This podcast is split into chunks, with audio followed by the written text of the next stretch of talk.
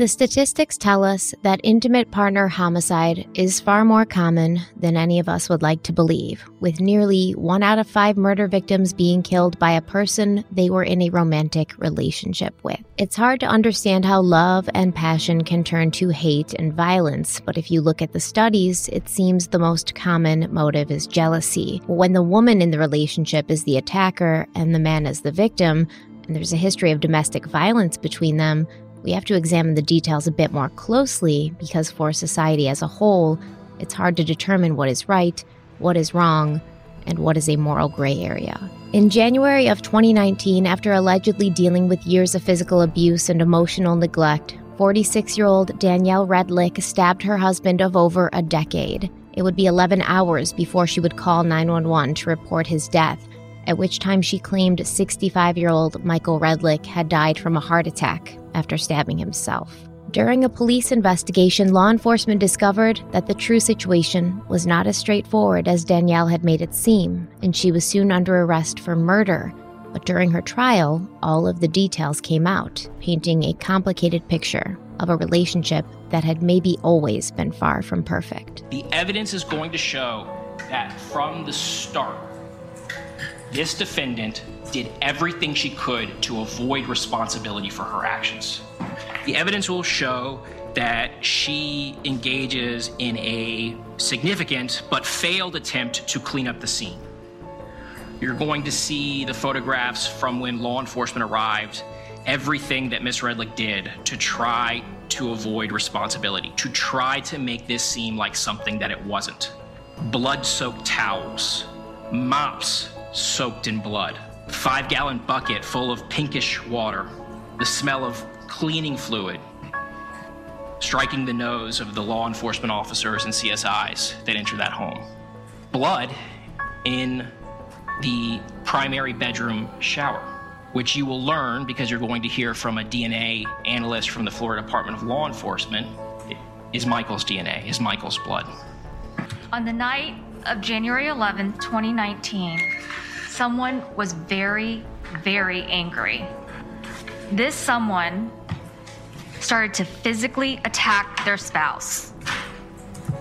They had rage. They were choking their spouse, smothering their spouse.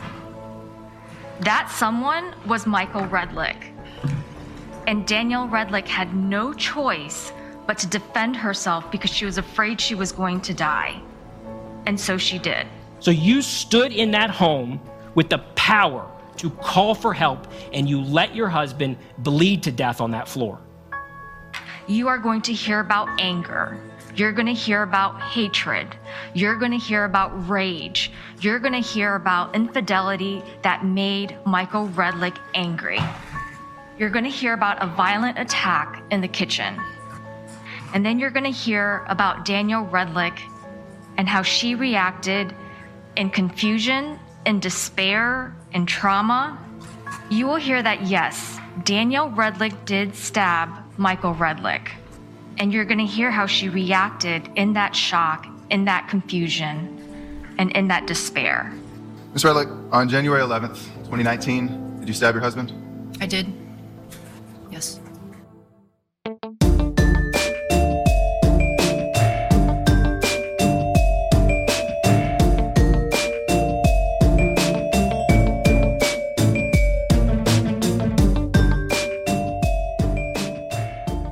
Everybody. Welcome back to Crime Weekly. I'm Stephanie Harlow. And I'm Derek Levasseur. So, today we're talking about a case that happened in 2019. It just went to trial this year, like a couple of weeks ago. And this is going to be a very tough case, not only to talk about, but just to kind of figure out where we stand on it. Because although we do have one clear victim, who is Michael Redlick, he's no longer alive to tell his side of the story. And then we have also another potential victim who also happens to be the killer of Michael. And I think that there's important conversations to be had about this case and about what happened between Michael and Danielle Redlick, conversations about long term domestic violence, conversations about self defense, and conversations about the historic response of the justice system in cases where women kill their partners. And in cases where these women claim that if she hadn't, she would have been the one who didn't make it out alive. And You know, to truly understand what happened in this case, we need to examine the relationship between Michael and Danielle Redlick. And this was a relationship that started far before that fateful day in January of 2019 when one of their many arguments turned violent and then fatal. All right, so before we dive into this week's episode, I just wanted to say uh, a big thank you to everyone who came out to the Crime Weekly meetup in London. It was uh, a lot of fun. It was great meeting all of you. We started at a pub, a local pub right near the hotel. We were there for a couple hours, and and usually that's kind of the end of it. But because most of uh, the people who attended were staying at the same hotel as us, we essentially just like what was it like 30 of us yeah we rolled deep yeah we, we went we went back to the hotel and we actually got kicked out of the rooftop bar before we even got in because they were just like you're not coming in here with all these people. But we had a lot of good memories we made. We spent all night together. Basically we were out in the back till uh, god knows what time in the morning. And it was really just a nice thing. I had said it to a few of the individuals we met there that it's always great for stephanie and i to, to meet you in person because it puts a face with the comments. Stephanie and I get to see each other every week via camera. Um, and yes, we're talking to each other, but we're also talking to you in many cases. So it's nice to actually meet some of you. And we've done it now for both Vegas and for London. And I think we're going to continue to do it. And I'm rocking my London shirt tonight. It was a lot of fun over there. Glad to be home. Glad to be back in the on the grind working. But um, but it was fun and I'm glad we went. Yeah, it was fun. And then our hotel caught on fire and that was interesting. And we lost power. Yep. And then, you know, it was kind of like a purge situation. No air conditioning for two days. We didn't have air conditioning. We were running around in the dark. And I know there's going to be a lot of people who are going to be like, you were in London. Most people in London don't have air conditioning. Yes. But most hotels do. And we are used to having it. So it was a very big, uh, very big culture shock for us and everybody who was staying in that hotel. We were all hot and sweaty and smelly and it was just it was great. I thought it was fun. Um yeah, it was fun. We did a lot of drinking too because when the power's off, what what else do you do? Yeah, there was a lot of drinking, a lot of laughter. Um and, and it was a good time overall. Yeah, we you know, we made lemonade out of lemons for sure. But it was good. Nancy from CrimeCon UK did a great job based on what she had to deal with. Um, overall, I think the event was a success. I'm pretty sure, uh, from what I've heard, a lot of the people who attended um, who stayed at the hotel got reimbursed for those nights. So it looks like everything's going to work out for everybody. And uh, again, just thank you to everybody who came out and thank you to everyone who supports the channel who may not have been in London or Vegas, but still supports us from afar. We appreciate it. And hopefully, as we continue to do these, uh, we will eventually meet you in person as well. All right. So once again, we're we're starting a new case this week, and you don't know anything about it, do you? Never heard of this case. I know some people are going to be like, "Gasp!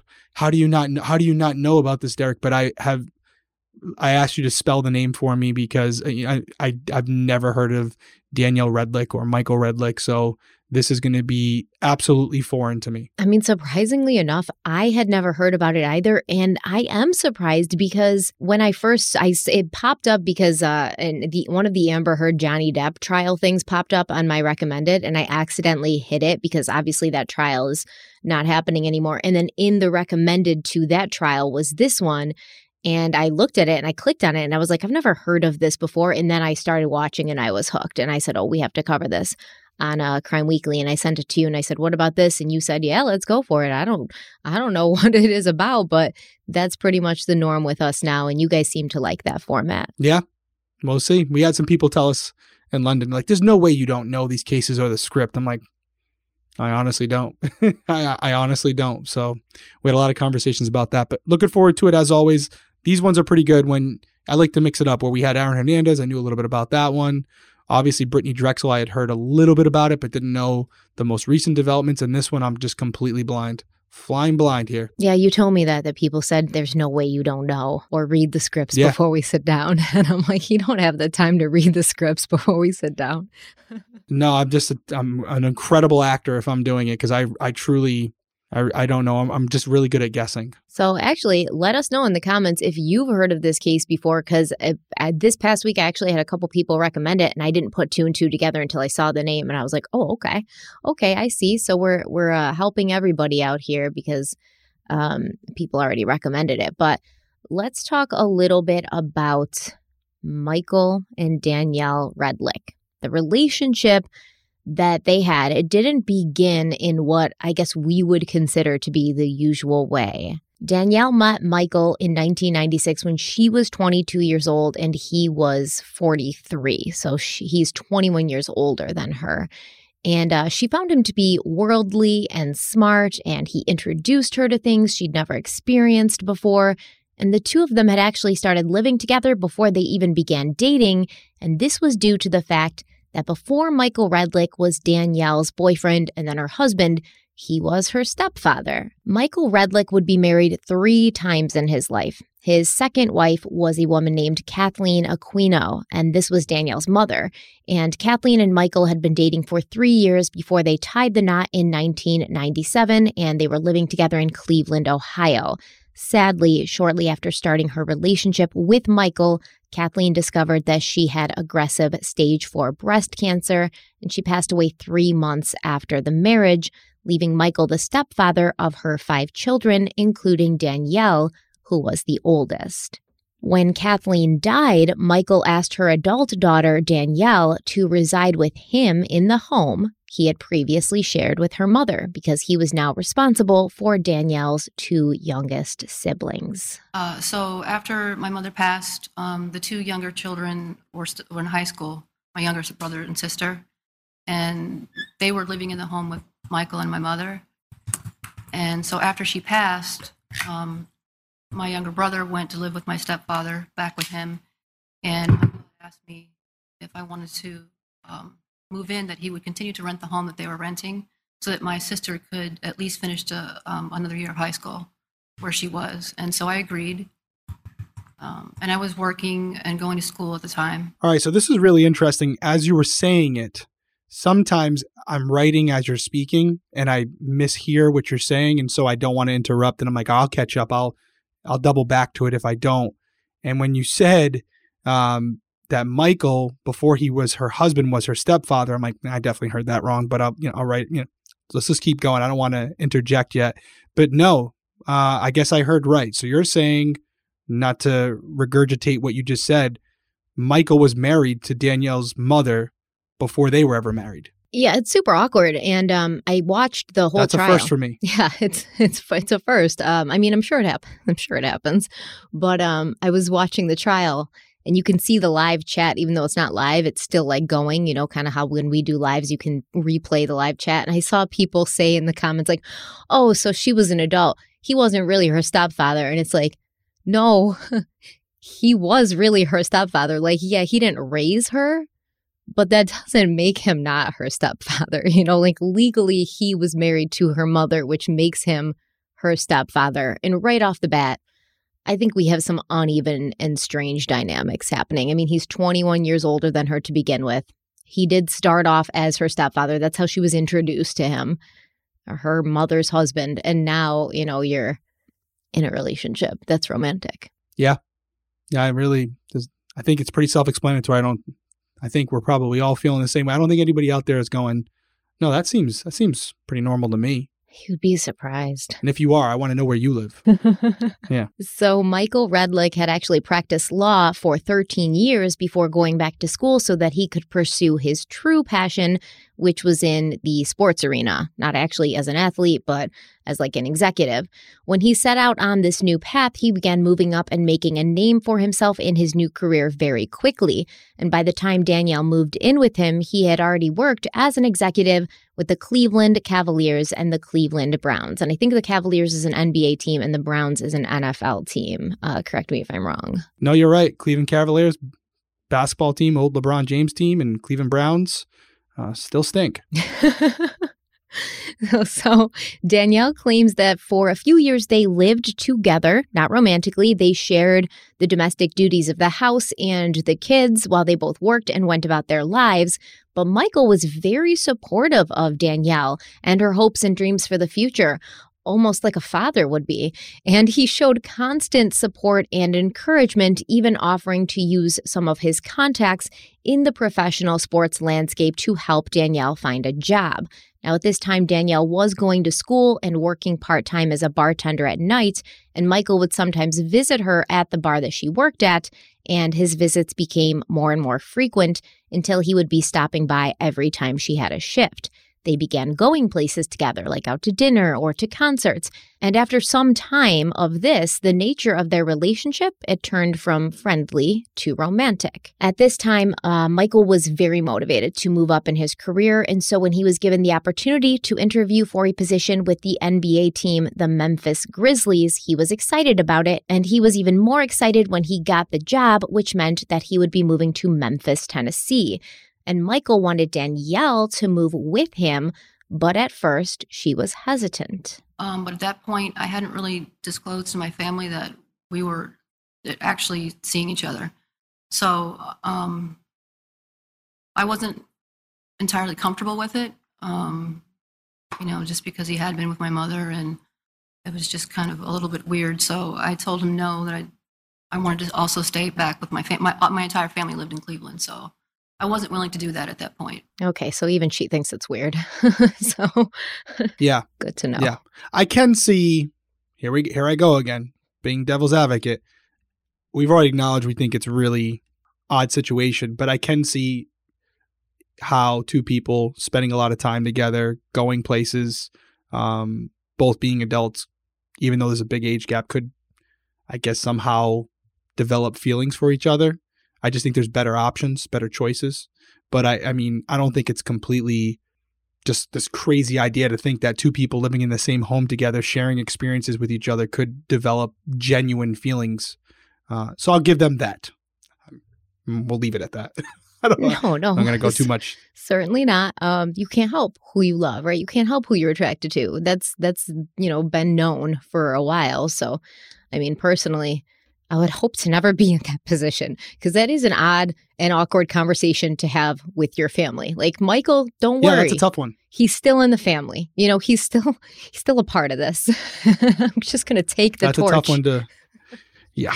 So Michael understood her reservations, but they still kept the relationship going, with him flying her out to Memphis almost every single weekend. And one of these weekends, about a year after Michael had left Cleveland, he picked Danielle up from the airport and he drove her to an area of Memphis called Mud Island, a small peninsula bordered by the Mississippi River. He drove her to this beautiful home. He parked outside and he announced that he had purchased this house and he had purchased it for he and Danielle to live in together.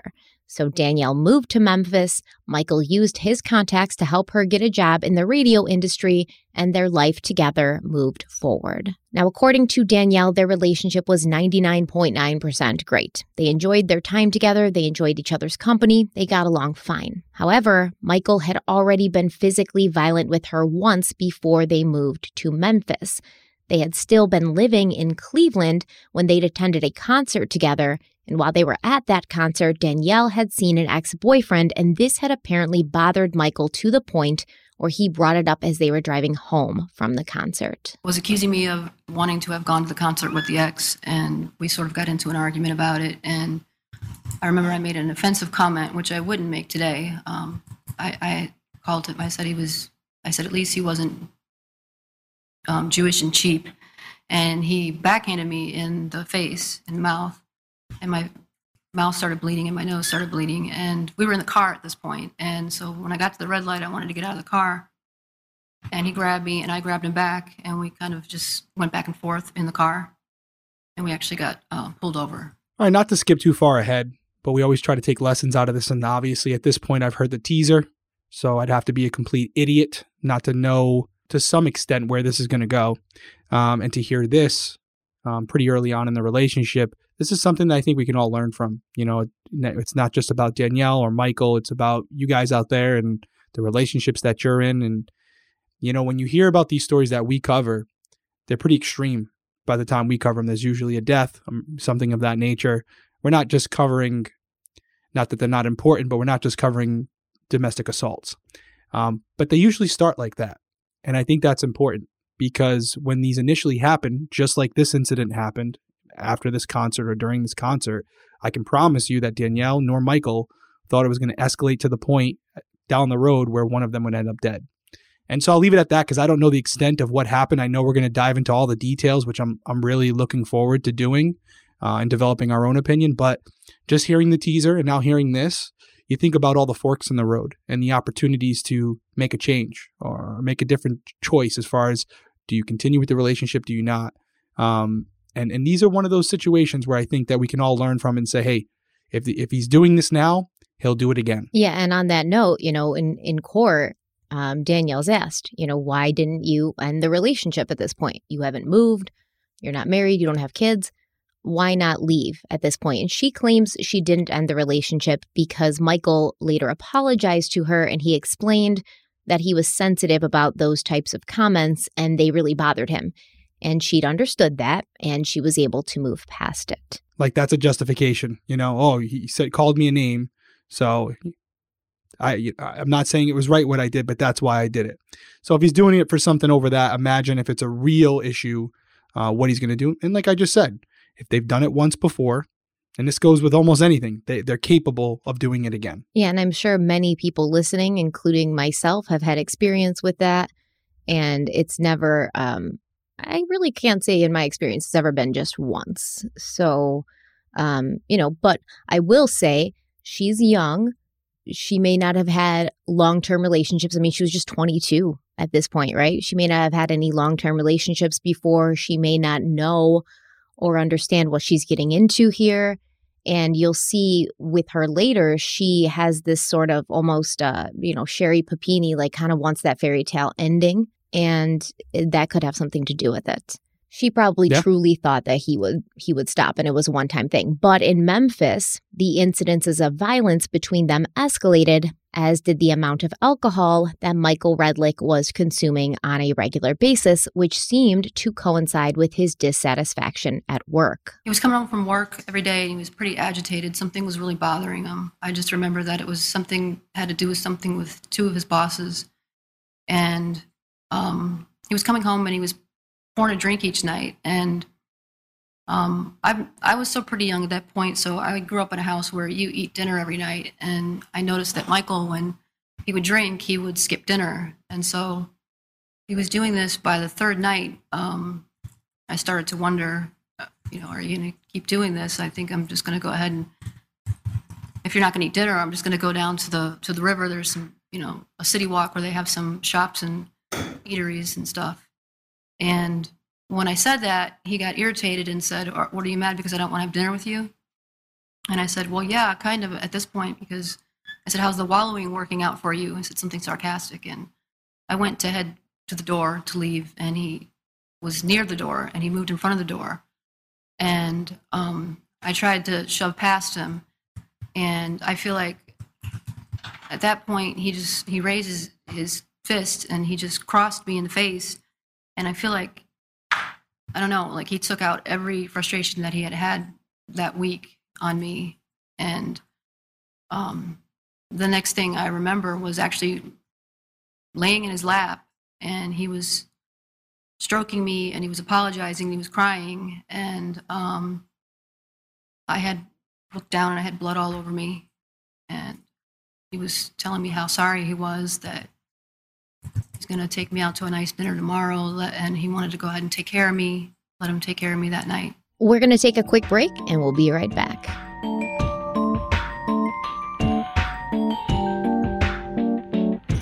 Okay, so we're back from break. As a police officer, I'm sure you answered many calls for domestic violence. I'm sure you spoke to and interviewed many victims of domestic violence. And do you find this to be a pattern, the initial abuse and then the apologetic behavior afterwards? You know, the man's super sweet. He's got nothing but nice things to say. He's a completely different person do you think that's psychological in some way on the part of the abuser to sort of like go the extra mile, be very extra nice so that the, the abused, the victim actually thinks that they are going to change and that it is going to be different? Or do you think it's a way of like taking their guilt away. I think it's um I definitely have experienced it before. I've said it in past episodes where I'll have, you know, in most cases a woman who's been assaulted, broken ribs, fractured eye, orbital bone, whatever you want to have and I'm the one going to the, you know, hospital and the rescue with them. Fast forward 3 months later when we're going to trial and they're chucking me the bird. This actually happened to me. They're flipping me off in court because in Rhode Island even if the victim no longer wishes to pursue it, if there's probable cause to believe a domestic assault has been committed, they'll go forward with it. And they look at me as the enemy. So now I have both the victim and the offender united against me, like I'm the bad guy. But no, back to your point, I do think there's some manipulation. I think it's something where the offender will try to convince them that it, you know, it was something out of character for them. It was a spontaneous thing that just occurred and will never happen again. And I also think it's something like you said earlier, where you have a victim who for the most part, loves this individual and they love them before, they love them during, and they love them after, and they want to believe what they're saying. So I think it's a two way street where the offender's saying the right things and the victim is hoping that they're telling the truth. So it's a really tough situation. I can't imagine being in it where, you know, deep down they know the victim knows what's the right thing to do, but you know, the heart the heart sometimes can can really pull you in the wrong direction. Even though your brain is telling you one thing, a lot of times the heart will supersede that and you can find yourself in an even worse situation than you were in the first time. Absolutely. And I mean, this altercation was was pretty bad because Danielle, you know, obviously her face is bruised, but she also had a chipped tooth and she told Michael, you know, she needed to see a doctor. And he said, you know, not tonight. I'm going to take care of you tonight. And then the next day, when he returned from work, he actually brought her to see the doctor of his team, the Memphis Grizzlies, uh, a Dr. Frederick Azar. And Dr. Azar gave Danielle the names of a dentist and a plastic surgeon. Danielle also said that Michael had claimed he'd told Dr. Azar how she'd gotten injured and that they could not go to another doctor because then he might get into trouble. Now, keep in mind, this is Danielle's version of events that she's telling during the trial. Um, they do have, you know, corresponding evidence for certain medical visits and things, but the things that Michael says, those are pretty much coming from her. And so it is secondhand. And as I said in, in the intro, he's not here to refute or support those statements. And I just want to keep that in mind because, once again, this is a difficult case. It's back and forth. You kind of don't know what to believe. You don't know how to feel. You don't really know how much. I mean, she's on trial for murder, right? So is she going to make it seem worse than it was? Is she going to fabricate things? I'm not saying that she is or that she would, but there's always the possibility, right? Because at the end of the day, she might go to prison for murder if she doesn't convince a jury that what she did was justified. So, just to be fair to everybody here and try to remain unbiased, she claims that Michael said this, that he had told Dr. Azar what had happened and that he couldn't bring her to another doctor because he might get into trouble. Danielle also said that she did not bring up Michael's assault with Dr. Azar because he never asked, and she never told anyone else about it because she didn't want him to get into trouble. Danielle loved Michael and she still felt there was a lot of good in the relationship. Besides, Michael was incredibly apologetic and clearly knew he had done something wrong. Their first child, a daughter named Jaden, was born in 2003, and Michael and Danielle got married the following year. After Jaden was born, things were great. They loved being parents, their careers were going well, and their relationship was on steady ground, but it didn't last. After some time, Michael became more and more unhappy in his job with the Grizzlies due to some changes being made in management. And when his direct boss, Andy, left the team to take a job with the San Francisco 49ers, Michael was passed up for a promotion. And Danielle knew that this upset him because he complained about it at home constantly. This was right around the time that their second and last child, a son named Sawyer, was born. And the tension spilling over from work caused Michael to drink more, which caused more arguments at home. Because Michael was so agitated and preoccupied with issues from work, he started to become withdrawn from Danielle. He was distant, less attentive, and even sometimes mean. There were times of violence where he would grab Danielle by the throat, push her into a wall, scream at her, and when this happened, she said she would simply leave the house and go to her sister's until he cooled off. In 2009, Michael's old boss from the Grizzlies, Andy, who had taken that job with the 49ers, he was able to also secure Michael a position on that team as well. So Michael Danielle and their two young children moved from Memphis to California, and for a year they rented places and enjoyed their new surroundings. After renting for a year, they purchased a house in California, but shortly after that, Michael's boss Andy was let go from the 49ers, and Michael once again became burdened by work stress, feeling that with the changes on the team happening and with Andy being dismissed, he would now have a target on his back. Apparently, the owner of the team had put his 27 year old nephew in charge.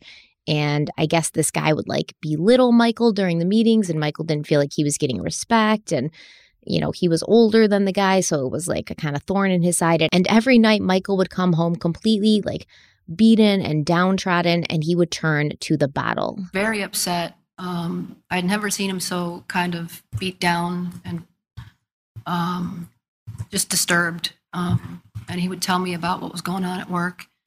And they eventually put him on probation. So, how is this affecting your relationship? Well, when he was coming home, I started to worry about him because um, just he started drinking a lot more, a lot more. Um, I remember the kids were small, and I was kind of trying to shield them from it a little bit. Um, I actually, you could see our um, from our family room, you could see out into our garage, and I told him that he was going to have to start out to the garage every night if this was what he was going to be doing. And I remember watching him often out there pacing back and forth, chain smoking and drinking. And I was worried about him. And I think it was because he was losing his job and we had just bought this home. So I just kind of let him do his thing and, you know, sort of just watched after the children while he did. At this time, Danielle was not actively working, but she claims she did things to try and help ease the financial burden, like speaking to their daughter's private Catholic school to see if they could get a reduction in tuition. And she did get a job at the San Francisco Chronicle. But for a long time, they had no income and they were living off their savings, which seemed to put a great deal of pressure on Michael until he had the opportunity to move on again to uh, Indiana in 2014 to work for the Indianapolis Motor Speedway. It was a good job with a good salary, and Michael moved to Indianapolis first, leaving Danielle and the kids behind to sell the house and tie up loose ends in California, which took about a year to do. During that year, Danielle and Michael did not see each other more than six times. When she and the kids did get to Indianapolis, Michael seemed less burdened by work issues, but he was still distant with Danielle, and their sex life was almost non existent.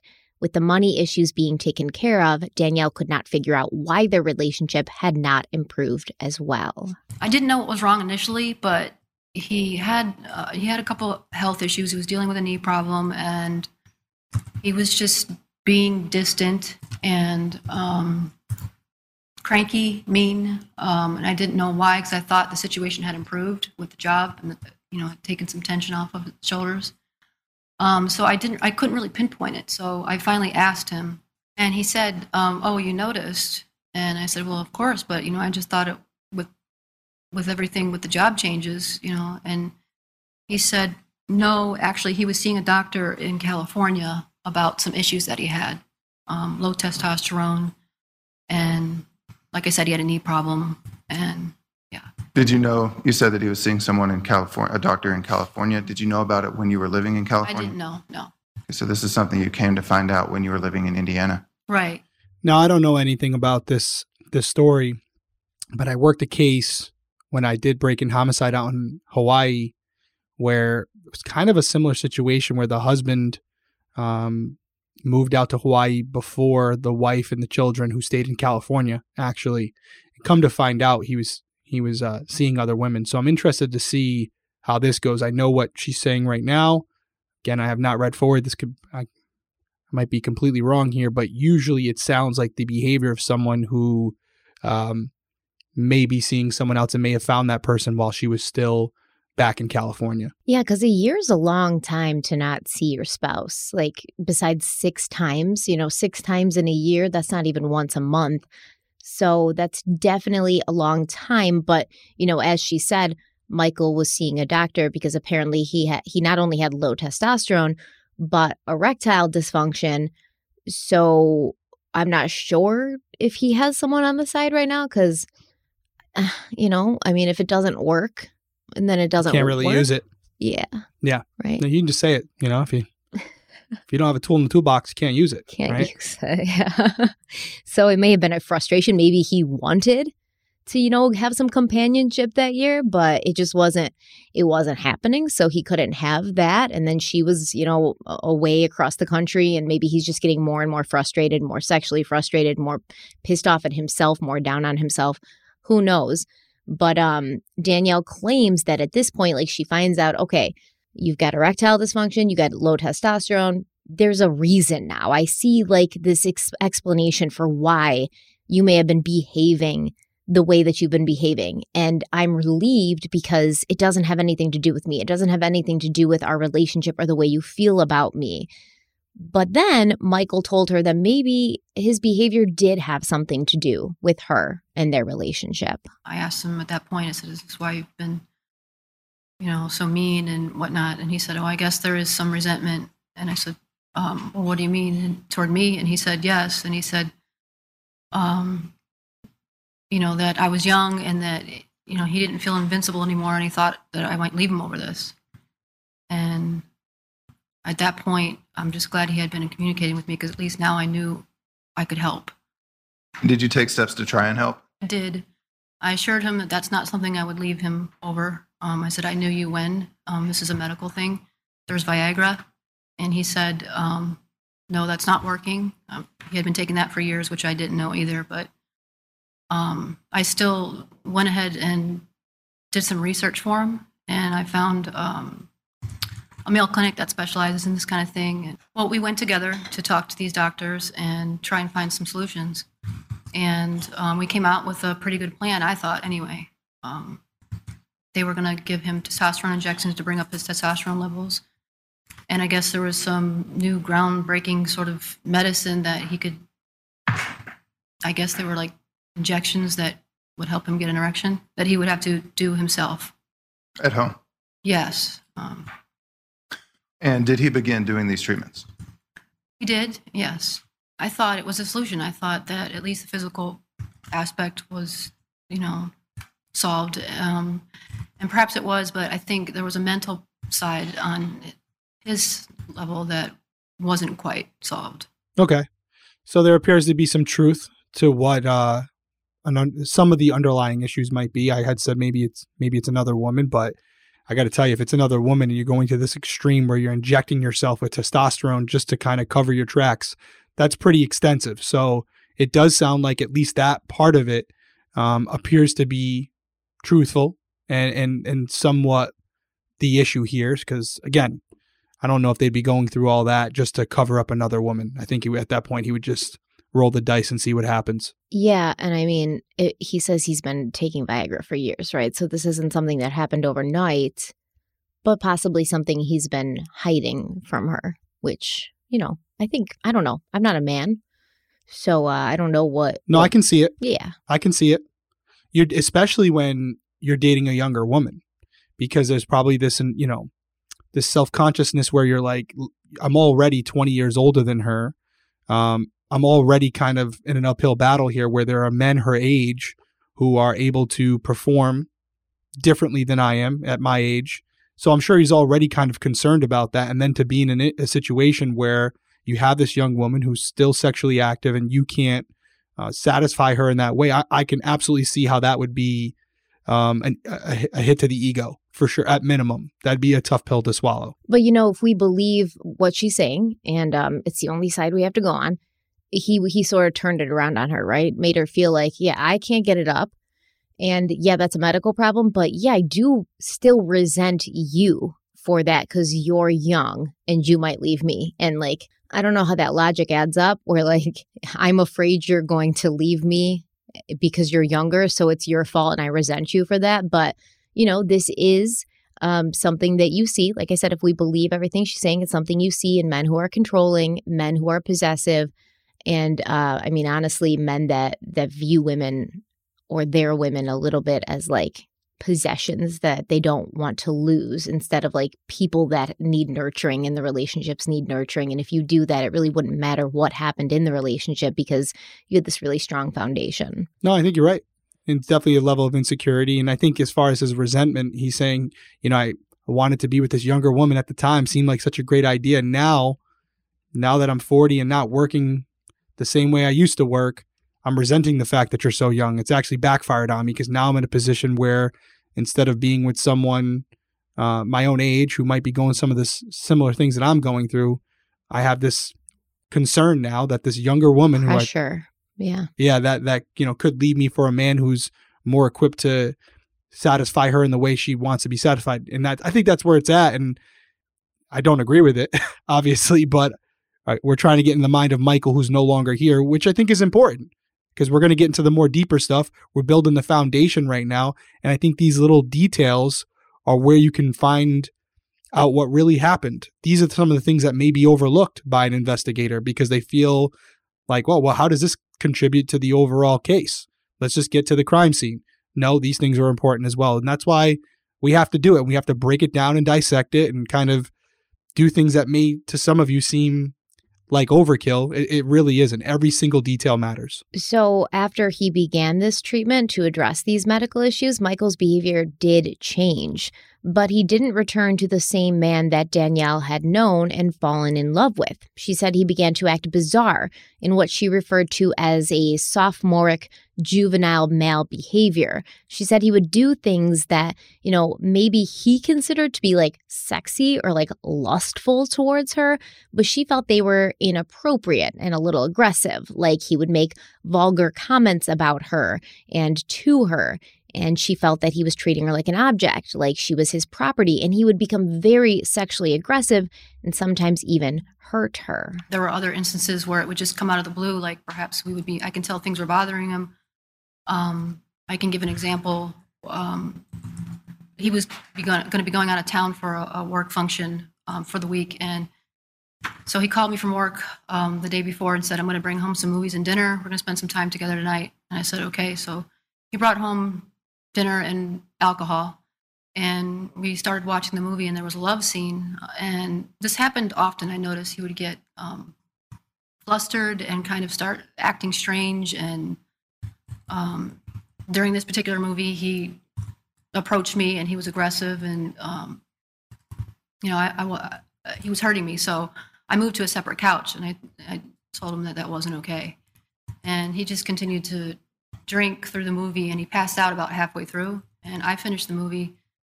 And at that point, I just went upstairs to bed. I turned everything off and I let him know that I was going up to bed. He was snoring. Um, I didn't wake him up, so I went up to bed. And the next morning, he had to leave, get ready to go out of town. And he came upstairs into the bedroom and he said, Why didn't you wake me up last night? So when he says that, how, how does it continue from there? Um, so I'm in my bathroom at that point and I'm brushing my teeth and um, we're having this conversation. And the next thing I know, something hits me in the back of the head. And I look and it's, there's a box of tampons on the floor. And I said, Did you just hit me with that? And he said, Yeah, are you calling me a USSY?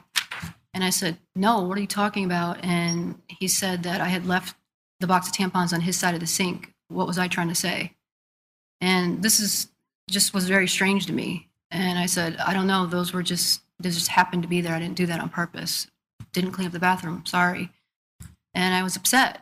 And I said, maybe you are acting like that, um, a PUSSY. And I walked away from him. And how did he react when you walked away? He said that he came up behind me and grabbed me from behind and started choking me. And um, I had never been choked that hard before by him. Um, you did this a second ago. Can you show the jury how, with, with your hands, do a demonstration? Um, with his forearm, he just came up behind me and yanked me really hard and pulled me close to his body and to the point where I couldn't breathe. And he cut off my um, air and basically was choking me out. Um, I started to pass out. I remember falling and I remember thinking to myself, "Is he? Oh my God, is he going to kill me?" And I remember reaching up and I fell to my knees. And the next thing I know, I was sort of aware and I was looking up at him and he was just staring at me with this like surprised expression on his face. And he just he reached out his hand and he said, I'm sorry. And I just crawled away from him into a corner and I just I was really frightened at that point and I couldn't believe it. Can you describe the look on his face that you just referenced during this incident? Um well after the fact he looked stunned and surprised himself at himself and remorseful at that point. So, if anybody heard this story about the tampons and thought that's unbelievable, because I, like I said, I was watching the trial and I was watching the the live chat, and people were like, "Oh, that's a made up story. That's completely ludicrous. Nobody would ever do that." No, absolutely people will do that. I've been in these situations where you will be out to dinner with friends and you'll make a completely innocuous, like flippant statement. And then you'll get home and your partner will be like, Oh, when you said that at dinner, I know you were talking about me. And you'll be like, What comment? What are you talking about? I was definitely not talking about you. I don't even remember what comment. And they've just been like festering on that and thinking about it. And they feel like you've attacked them and you think you haven't, you think you haven't done anything, right? So it's absolutely um a a definitely definitely possible situation. Like when she's talking i don't get the impression that she's making things up as she's going. I don't get the impression that this didn't happen um or that she's like you know sensationalizing these stories. Sh- she comes off honest to me at least in this part of uh of her retelling and it's a ridiculous thing right? To just have somebody be like did you did you leave these tampons here because you're calling me a pussy? And she's over here like what? We're not even on the same page. We're not even in the same book. What are you talking about? But but that is what happens um especially when when somebody's maybe not in the right mental state. Like they're going to take these little things that are happening and and think that they're attacks towards them especially if they're already feeling vulnerable and anxious and kind of like um, less than at that point. So definitely a realistic story and um, a crazy one. I can't even imagine. Like I can't imagine she just to throw a, ba- a box of tampons at you. Like you calling me a pussy, and then of course you know she has to respond like, well maybe now you're acting like a pussy because it's got to go back and forth. Because I mean at that point, what what do you do? What do you do in that situation? You don't think that this person's even serious, and then you realize when it becomes uh, physical that that they are serious. Yeah, I have a few thoughts on it. Let's take a quick break and then I'll, I'll weigh in.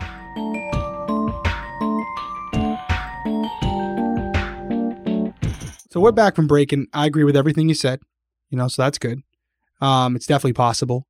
Uh, I am just to confirm here. She in this trial that we're seeing all these clips from. She is on trial for murder, correct? They did they charge her with murder? They charged her with murder, yeah. Okay, so she's on trial for murder here. So that is something, whether you believe her or not, we have to take into consideration as we're evaluating it. Because I would agree with you that on the surface, it definitely looks like she's being authentic. She's telling the truth. However, if anyone would have an incentive to be on their A game when explaining the trials and tribulations that led to the point where you killed someone, this these would be elements that you would want to make sure you got right and that you were believable. So I'm not suggesting that she's lying, but it is definitely a filter that we should all be looking at when eh, looking through when we're watching this on YouTube or you're listening on audio because she would have a reason to lie, right? So Yeah, man, I already said that. Possible. I already said that. You know what's going to happen? This always happens. I say something and I'm like I, blah blah blah blah and then like five minutes later you say the exact same thing and then people in the comments be like i completely 1 million percent agree with derrick. And i'm like are you freaking serious? So i love you guys. So i love you guys. Yeah no I, so she does sound she does come off authentic but there are definitely other individuals where you know you know what happened and they do at points make you go hmm that was pretty good. But it does sound pretty believable based on everything else she said. If we're to take it all at face value, because Michael's no longer here, I could definitely see how, based on the conditions that he's dealing with, as far as his own male issues, how he could fly off the handle at something as so trivial as tampons being on a counter. Like, I could see how the person that she's been portraying him to be could be affected by that. But that's the key phrase there portraying him to be.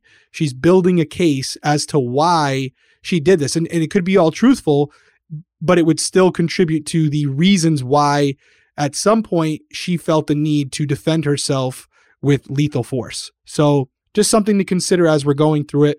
Um, very compelling stuff, but we do have to look at it for what it is. Yeah, and for the record, the question that's going or what it could be, or what it could be, I guess. Well, that's what I was going to say. For the record, the question during the trial is going to be did she kill him? Like, there's no question, right, that that she stabbed him. And there, there's there's going to be some question about that early on, and we're going to talk about that in the investigation portion, and that's going to kind of lead people to believe that maybe she's not being completely 100% honest because she's not being truthful initially about what happened but the question that's that's going to try to be answered is did she do this from self-defense did she kill him because she thought if she didn't he was going to kill her or was this more premeditated was this more of a kind of thing where she attacked him out of anger and that's what the jury is going to have to decide at the end of the day and in fact they already have decided but i'm not going to tell you derrick what they did decide and don't look it up Okay. I will not. so after this danielle and michael they moved on from it in a way where she says you know we moved on we continued to live in the same home they continued to raise their children together but she was becoming more concerned as his behavior did not seem to be getting better but worse. He was drinking more. He was putting his hands on her more. Their arguments seemed to continue to move along in a cyclical manner where they would always escalate to violence and she herself began to drink quite a lot of alcohol in order to cope. One day, Danielle was in the basement going through some boxes that had not been unpacked after their move to uh, Indiana when a friend of Michael's came over. Now, Danielle would normally go up and say hello, but she was busy with the boxes. She was also drinking, so she stayed downstairs. When she went upstairs later, Michael asked her why she hadn't come up to say hello. And then he also pointed out that she had, you know, consumed almost an entire bottle of wine, to which she responded, quote, oh, there isn't room for two alcoholics in the house, end quote. She claims that uh, Michael grabbed her. He told her that no wife of his was going to be rude to company or be an alcoholic. He pushed her roughly into a wall. And once again, during the trial, Danielle was asked, you know, why didn't you leave after the physical violence towards you continued to escalate and like cycle back? And she said, you know, she was still young at this point. She still loved Michael. They had children together who were young, and she felt that if they could just get past this rough spot in their lives and their marriage, they would be okay. Danielle began doing things for herself and she was pursuing things that she was interested in, like photography, in order to distract herself from how bad things were in her marriage. Then in 2014, Michael took a job as the Director of External Affairs in Partnership Relations for the DeVos Sports Management Program at the University of Central Florida. Michael would be taking a slight pay cut when he began working for the university, but according to his colleagues, he had decided to make this move for his children because he felt that the constant moving around from place to place wasn't good for them. So he kind of wanted to settle in one area and uh, take a job in academia where he wouldn't be sort of transferred around from city to city depending on what sports team he worked for. Now, uh, one of his duties at UCF was to help graduating students find jobs after college. And according to Richard Lapchick, who was a colleague of Michael's and who wrote an article for Michael after his death um, on ucf.edu, quote, when Mike saw the position at the University of Central Florida, he told me he felt a need to give back and help the next generation create their paths to success. He especially liked the program's emphasis on both business and service to the community. He was all in when we took students to post Hurricane Katrina New Orleans each August to rebuild homes in our Hope for Stanley program. He mentored the students as they organized the 4.9K Rainbow Community Run on the first and second anniversaries of the Pulse nightclub shooting. It benefited the One Pulse Foundation and this year raised nearly $100,000. End quote. And according to everyone who knew him, friends and coworkers alike, Michael Redlick was also an amazing and attentive father. His son Sawyer was into all sorts of sports, and Mike coached his teams whenever he could. And he would speak proudly about Sawyer's stats to anyone who would listen. And Mike took his daughter Jaden one year to New Orleans on the Hope for Stanley trip, and they worked shoulder to shoulder as they rebuilt a home together. Jaden, who was just 15 years old when her father died, would later testify in court, saying, quote, My dad and I were very close. We practically did everything together. He took me out on daddy daughter dates all the time. We were very close. I told him everything. End quote. So I put this in here because I kind of wanted to illustrate that what we're hearing about Mike in the most part of this video, it's coming from Danielle and, and it's not super positive, right? It's not um it's not painting him in the best light. But if you talk to everyone else who knew him, including his children, um, he was awesome. He, you know, had a ton of students who, you know, spoke out after his death, hundreds of students saying that he had made such a positive impact on them. He was very involved in giving back to the community. And I don't know what that says. I don't know in this case, whether it says you can be two things at once, you can be a horrible monster to one person and be, you know, a hero to everyone else in your life, or if it says maybe the way Danielle was painting him wasn't 100% accurate. What do you think? I think you can be both. I, I know firsthand uh, through personal experiences, uh, and I'll leave it at that as far as how personal, uh, but also through my time as a police officer where I would see certain individuals day to day, coaching teams, you know, at the basketball tournaments, all these different events, you know, political events. And then all of a sudden, four o'clock in the morning, I'm getting a call for a drunken disorderly that led to an assault and hear the address and it sounds familiar. And then I get there and I realize it's the same guy I saw six hours earlier when he only had one beer in his system. So I, I, I definitely think you can be both. Uh, but I also think, which is where you were going with it, that for the most part, we've only heard from the individual who killed Michael and, and not necessarily from others who wouldn't have an incentive to paint him in a certain light. So there's value there. There's absolutely value there, especially when you're talking about his children, because they were living in the household with Danielle and Michael. So they would have firsthand knowledge uh, of their relationship. Maybe not everything, but some things. And I do think that's very important. It seemed like the kids had a lot of knowledge about what was going on. And we're going to talk about that um, more in depth in the next part of uh, this, the next video. But for the record, just to kind of piggyback off of what Michael's daughter, Jaden, said about their relationship, she did not have the best things to say about her relationship with her mother. She found her mother to be toxic, manipulative, and she felt that her mother was the reason that her parents were arguing and were having issues. Now, once again, this is one person's perspective. This is a child. You're always going to have a child that favors one parent over the other and uh, you're always going to have you know different outlooks and there there are instances i know in my own um, parents relationship where you know i thought my dad was like an angel because my mom never spoke badly about him but um, he had no problem you know t- kind of telling me what she was up to. So it's kind of also a perspective issue. And uh, you know you just don't know with the kids. She because she could just have been closer to her father and not really have gotten a, a, big understanding and we don't know. Behind the scenes michael could have been like oh your mother's doing this your mother's doing this and danielle in order to shield the kids may not have been as open with them. So we just don't know. Um, it's very tough. And i'm trying very hard to be fair in this case because it is something that you need to be unbiased on going in. And you know unfortunately i have experience with with being in a um, in abusive relationships. So I don't want people to think that I'm automatically just going to take the side of the the person Danielle in this case who claims to be a victim of domestic violence. Because I think that you know it could be both. She could be a, dom- a domestic violence uh, abuse victim, but also still be a murderer. You know, because if you're not facing right, like you can't just kill the person who's abusing you unless you're in a position where your life is at stake, right? I, am pretty sure that's the self defense rules. State to state, it's all different.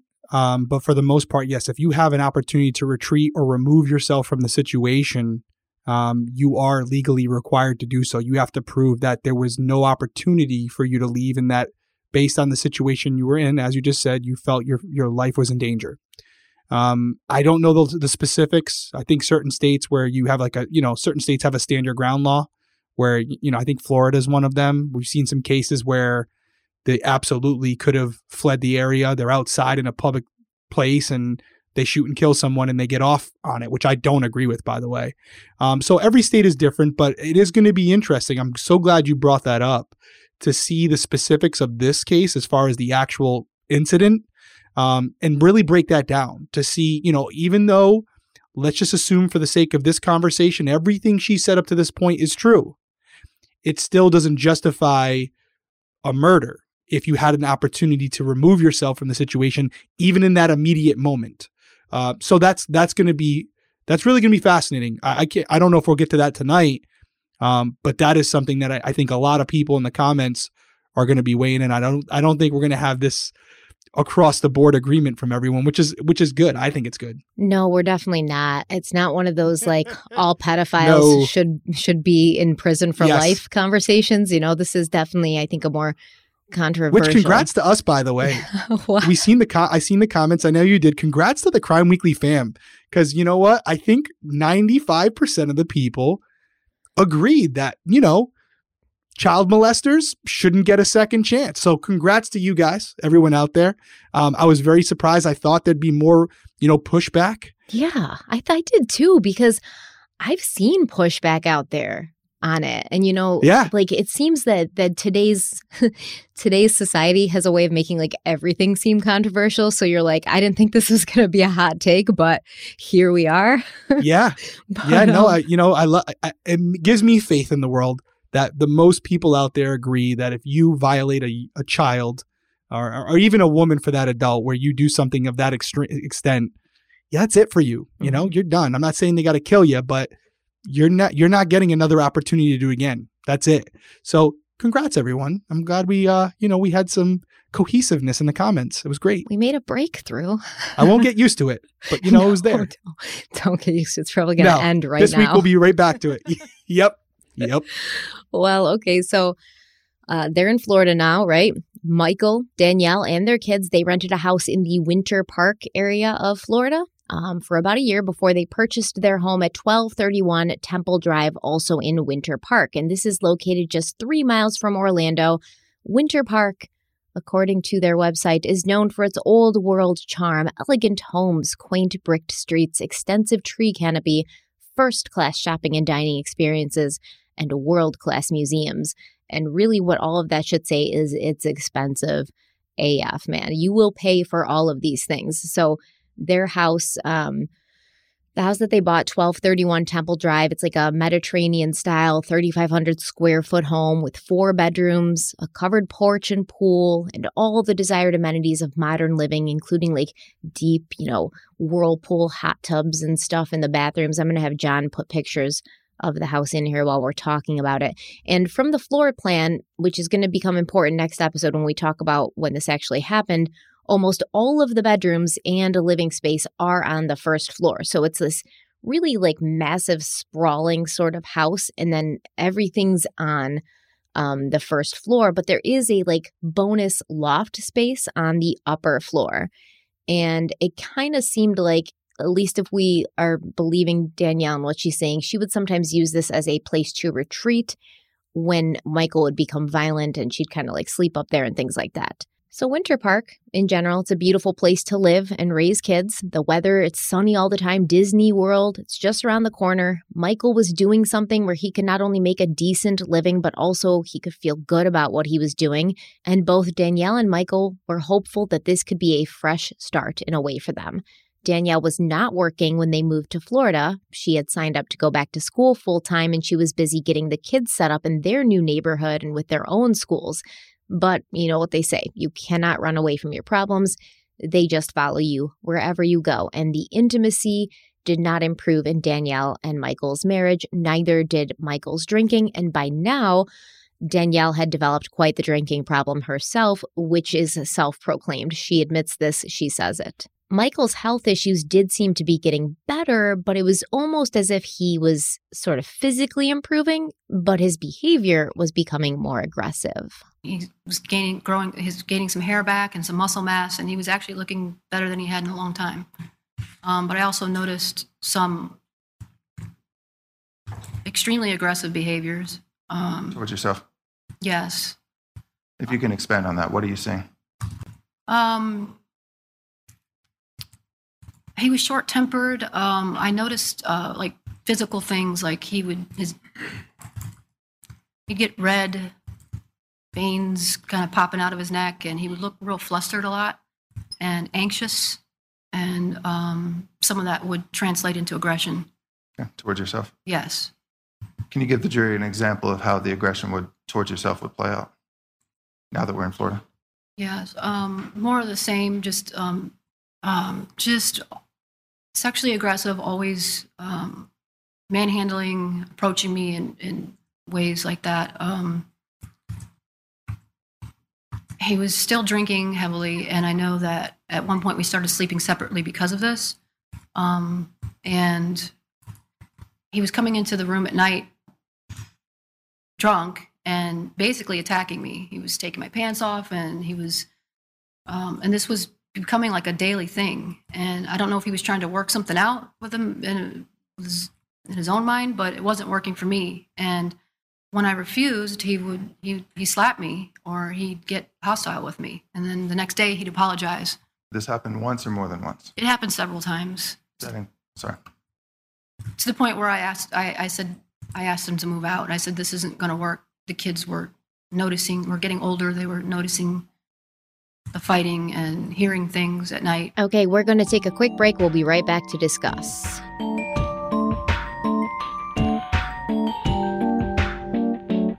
We are back. So, um, when I was listening to this part of the trial, obviously now I'm Googling, does testosterone replacement therapy make you aggressive? And, you know, it, it ended up being like kind of not, not equal across the board. And if you guys have some experience with this in the comment section, let us know. But um, it seemed like some people found that they did get more aggressive. Um, I mean, it's testosterone after all. Um, and some people said no, it was a very good experience. They felt euphoric, they felt young again. I'm not sure. It probably is. It's a hormone. So it's one of those things where it's like, how is it going to affect your body based on like your chemical makeup? Who knows? But maybe Michael was one of the people who it, it kind of made more aggressive. And I'm just, I'm not sure if that was a factor. It absolutely happens. I can tell you firsthand again, played uh, college baseball and knew individuals not only uh, in that realm but also just uh, through my younger days that were taking testosterone to increase performance and one of the side effects was this aggressiveness we would see them you know they would always be the guy that you'd have to worry about when we went to the bar because if someone even looked at them the wrong way they were trying to fight them and it was this was definitely something that was a factor in what they were doing because before they started taking steroids or whatever, they didn't act like that. So it was very easy to make the correlation to whatever they were taking and the behavior they were now displaying. So this right here, I can tell you firsthand, is absolutely in some people a side effect to taking uh, something that has extra testosterone in it, uh, and that maybe that you don't need that level that you're taking. And I mean, then you have a lot of alcohol, right? That's being kind of thrown in the mix. Like this could be a bad combination. Yeah, lethal cocktail there because alcohol is going to decrease your inhibitions. I think that it it it makes aggressive people feel more aggressive or act more aggressive. Either way, you you definitely see that happen all the time. So uh, it could have been a factor. I, I I do like that for the first time she's bringing in another person to the equation, and that's the children, where everything at this point has kind of been firsthand perspective, where other than a doctor very early on, there's been nothing to really corroborate what she said as far as what was taking place between her and Michael. But now she's creating this narrative where he was abusing her at night. There were uh, an increase in in, in the, the fighting that was going on. And if you're lying, the last thing you want to do is bring in outside parties that can disagree with you or disprove what you're saying, right? If they don't, if they're not on board with whatever narrative you're trying to paint. So the fact that she's bringing other people in to this story now uh, does give it some more validity if they're saying the same things. Because if she's lying, she's creating a risk where they could actually disprove what she's saying and it would hurt her in the long run. So interesting that she's choosing to do that on the surface. It does give more credibility to what she's saying because now she's telling you the story and saying, hey, if you don't believe me, ask the kids. And that is compelling for a jury. Oh, and her sister Melanie, um, when I forget where exactly, I think it was when they were in Memphis, but her sister Melanie, remember that was the one who, you know, she had moved in to help with. She also um, testified that she had walked in one day and she heard yelling coming from the master bedroom, and she walked in and Michael had um, Danielle pinned against the wall and, and they were having some sort of like physical altercation. So there's definitely people who like will, you know, support what she's saying that the, the the arguments did get physical, that there was physical violence between the two. Um, but who was the aggressor? Was it physically violent on on both parts? Because I, I am somebody who believes that, you know, whether you're a woman or a man, you shouldn't be laying your hands on your partner ever. It's not it's not good. It's not going to ever defeat and like obviously yes, you have to protect yourself, but don't take part in this thing and just have it like cycle out of control because you can't you can't be a part of that. Um so we don't really know where the situation was and she admits, you know, to oftentimes hitting him back things like that. Uh so and and the kids did say like when they fought it was bad. Like they could hear it. They said they had a toxic relationship. They both went at each other so it just doesn't seem like um, a super good situation all around. Who was the the main aggressor? Was it him? Most likely, if we believe her, yeah, it was most likely him. And and you know, there was times when she did fight back.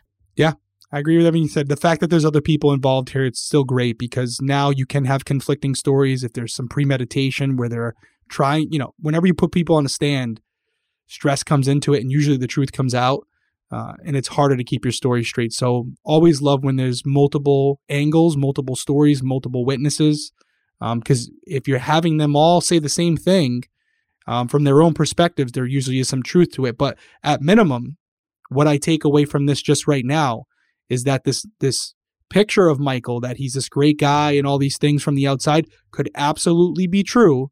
And yet we know for certain that there were things going on within the home that weren't necessarily the best and that's directly from the children so that is something that's important to to consider when evaluating Michael Redlick as a person as well we do know that there were things going on at home that weren't as maybe not as good as he was painting to others on the outside. Absolutely. And, you know, Michael Redlick did end up moving out of the family home for the first time in 2016. And I say the first time because he would move out again later. Um, at this time, he was still paying the bills, and Danielle was still going to school full time and taking care of the kids. And although Michael was staying at different places during this time, he would still sort of come and go as he pleased from their house. And even sometimes, you know, Danielle would make food for him. And there were still arguments between them that would turn violent. One time, Danielle had to go to the ER after suffering a mild concussion from Michael throwing her into a dresser, but she never told the doctors or anyone what was happening because she didn't want Michael to get into trouble. And one day, after getting into a fight at a park, Michael followed her home and attempted to hit her with his car. He was in his car, and where are you guys? Are, are you at your own home? Yes, I'm sorry. We're at our at our own home. Okay, and um, what happens? Um, I've got the garage door up, and I'm standing at the garage opening, and he's in his car, and um, he's just staring at me, and he's got that look again, this like dead eye look, where point of no return type thing, and he. Is this the same look that you had described from the incident in Indiana? Yes. Is this a look that you would later see yes. in January of 2019? Yes.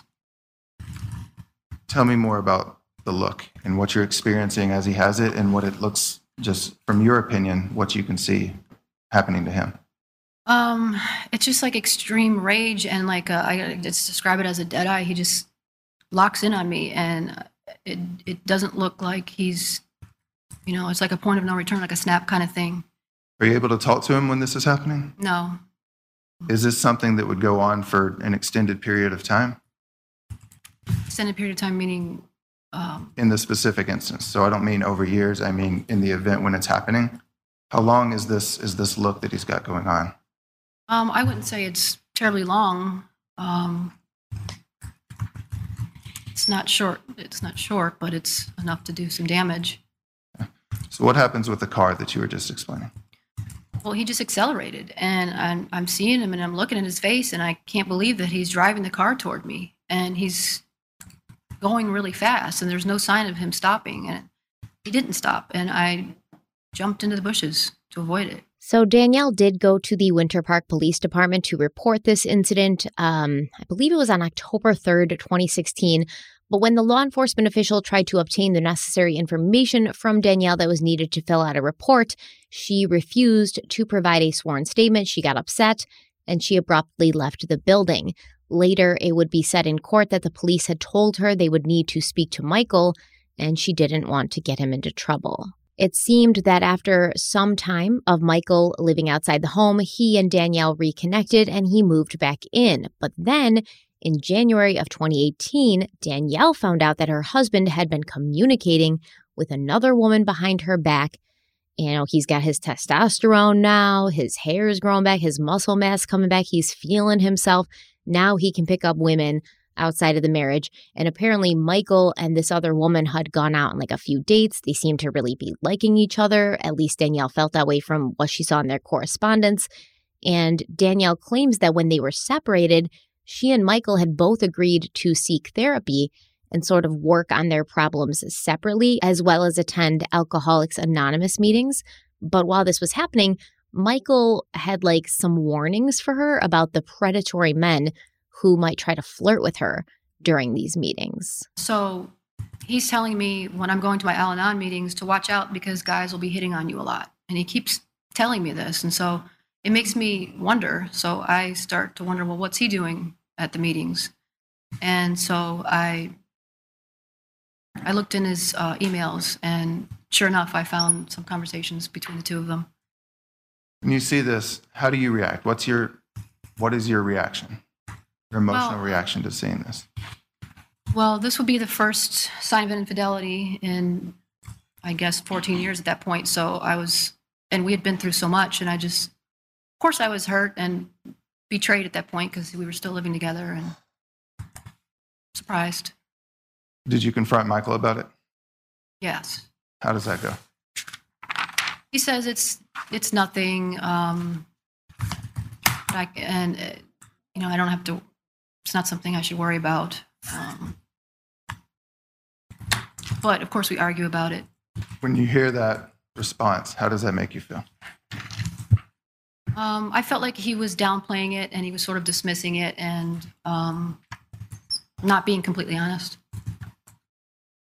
Because I don't, he didn't know how much I knew either. There you go. There's your other woman. Took a little bit longer years wise, but we got around to it. And I also will say, like, just from my experience, and I'm not making a generalization, but from my experience, when a man is feeling not so great about himself and he's expressing that to his wife in ways like, oh, I'm afraid you're going to leave me. Oh, like I'm super like self conscious, but he never says it's that he's self conscious. He's just saying like he's afraid you're going to leave him and he's always worried about what you're doing. He's usually like doing something on the side because this is his way of like boosting his self esteem and like solidifying his ego by being able to to confirm to himself that he's still attracted or attractive to other women. Yeah. And she seems like uh, she's being somewhat transparent about it, where, you know, she confronted him and she had a little bit of a smile at the end of that clip, too, where she's like, oh, he didn't know how much I knew. Almost like that threw me too. she liked having the upper edge. of- I don't know if you caught that at the end there. yes, it threw me. she had to add that in there and, you know, yeah. But he didn't know how much I knew. yeah, she doesn't elaborate, right? It's like, well, what what Right. else did you know? Like she doesn't go on to say how much she knew, but I'm sure it's one of those things and, you know, I don't know if men do it, but I know I definitely do it. I do it with my kids too where it's like I know something. I know I know I know a little bit, but like I'm not going to tell you what I know. I'm going to see if you tell me because that's going to show me whether or not like you're going to be honest and come clean or whether this is like a bigger thing and you're just going to keep lying, you know? Um Right. yeah. I mean, I do it with my kids. I don't know if I'd do it with my husband. So Danielle actually claims that she went to an Al Anon meeting and like met this other woman, and the woman like approached her and confirmed that the relationship was happening. Um, I'm not sure if it maybe went down exactly like that. I'm sure Danielle may have sought out the specific Al Anon meeting that she knew the woman was going to be at, and maybe it was kind of like she approached the other woman, but Either way, she got confirmation from this other woman, and Danielle claims that she told Michael, listen, if you want to see her, like I can't stop you, but I also can't have you doing it while you're living like with me in our family home.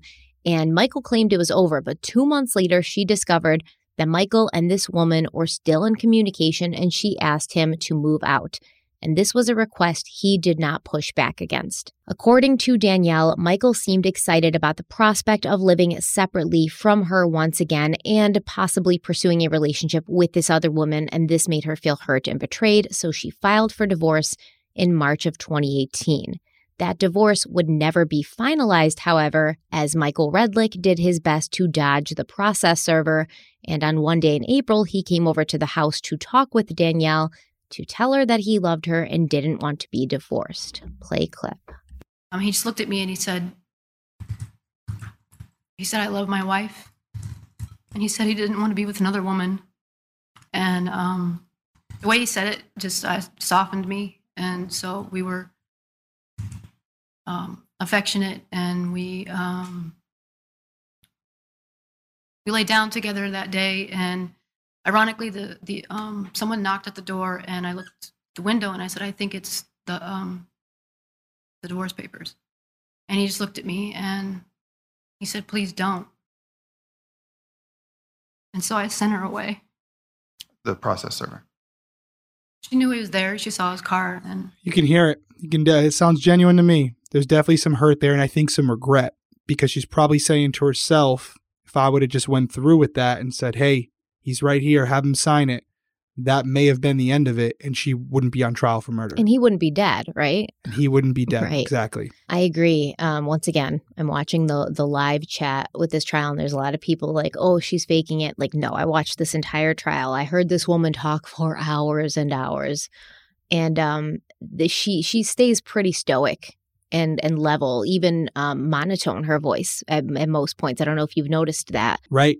Even kill the whole way. Even on some of the more controversial stuff, she hasn't broke any any really showed any sign of emotion. She's very very very monotone about everything. very much in control of her emotion and and there when she says he said he loved his wife she she wavered a little bit and then when she talks about the process server she definitely showed i think genuine emotion there and, and like you said yeah regret and um she's probably remembering this this what she thought was a one true and genuine moment that they had together um probably one of the the last ones that they had together so yeah, I think she definitely feels regret, not only for not going through with it. And this is hindsight. Hindsight's very, I guess, uh, insightful, but not super valuable at the time because what's done is done. But she she most likely has uh, regret that he is no longer alive because at the end of the day, I think she very much loves her children and. And that's their father. So this is a very complicated situation. Well, it goes back to what I said very early on in this episode about those forks in the road and the decisions we make. They don't always result in death, but for each individual out there, they're gonna they're gonna focus on a certain event and the way they were feeling in that moment and how close they were to maybe going a different route. But in that moment where, as she said, he softened her, even though she was really secure with her decision, he he he got to her and she changed her mind. And that's her fork in the road. That's the moment where she feels like i could have i could have made a difference here if i just had chosen the opposite of what i chose. And for every person it's different. Some people it may have been earlier. May have been the moment where he tried to hit her with a car allegedly you know but for her this is the defining moment where she goes back to and she replays saying i was so close to just opening that door and just saying here he is sign the paperwork no you've done it to me enough i won't do it again and it could be a completely different situation. So for her, that was kind of the breaking point where she felt like she really had an opportunity to get out of the situation. She didn't. Now she's where she is. So I think there's a lot of emotions that she's feeling, not just not just the loss of her children's father, but also the predicament she's in now. Because at that point, when she's saying it, she could still lose her freedom. You know, if she's telling the truth, she could have defended herself and yet still end up in prison for the rest of her life. So it's a, I'm sure I can't imagine the th- feelings that she's having in that moment where she's thinking about that day on the couch with him where all of this could have been avoided maybe, maybe if she had chosen just to have him sign the papers. Yeah, and it's shitty what he did. You know, just kind of weaseling himself back in, leaving when he wanted, weaseling himself back in, emotionally manipulating her. Like, you know, it's hard enough already without the mind games.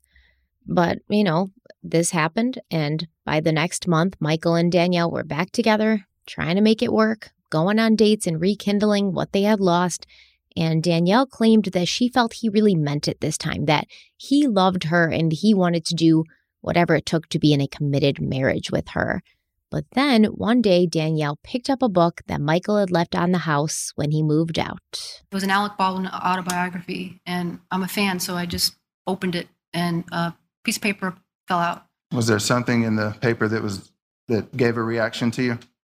Yes, What was the reaction that you have upon seeing it? um, I was disappointed and shocked. Okay. And what's causing that?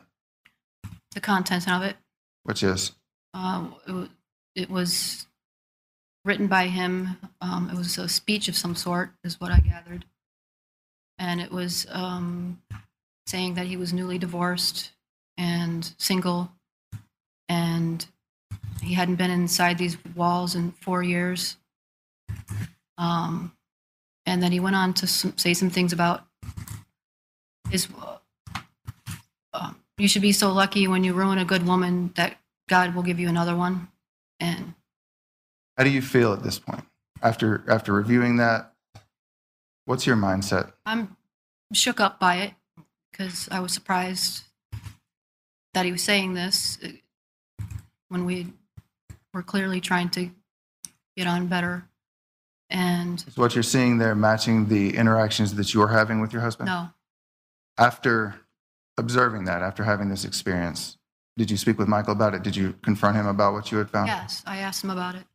And is that what leads to this email exchange? Yes. So the email that that was referred to at the end of that clip is one that Danielle wrote to Michael on May 14th, 2018 at 1:19 p.m. And I'm going to read it to you even though it's long because this email it does a lot of things. First, it gives us some insight into what was happening between Michael and Danielle at this time, at least what Danielle feels was happening between them. Like I said, you know, when you see someone testifying in court, you know they've been prepped by their lawyers and they have you know the lawyers on the other side objecting to certain things. Um, in this case it was constant you know she'd say michael would say this and they'd say objection you know secondhand speculation things like that and she just could never really um, get it out. So there's there's sometimes a bit rehearsed and also restrained but in this email danielle's able to verbalize all that she is feeling without being coached or objected to additionally the prosecution in her trial felt this email was relevant due to several key phrases and words Danielle used over and over again. Additionally, there are some lines or words that have been blacked out or redacted, and at that point uh, in the email, I will simply say redacted. So the email reads, quote, taking the time to write this morning because things need to be addressed. Just going to cut to the chase. If I don't, then my emotions get let out in other ways that don't always serve me, anyone, well. Clearly, yesterday is a good example on the beach. By the way, I think it's funny how you chose to take the morally superior stance by telling me I'm not a Christian because I had a sharp tongue with you regarding your totally immoral, shady actions that put truly loving, loyal, and well intended, caring people, namely your wife and kids, in a state of pain and emotional turmoil.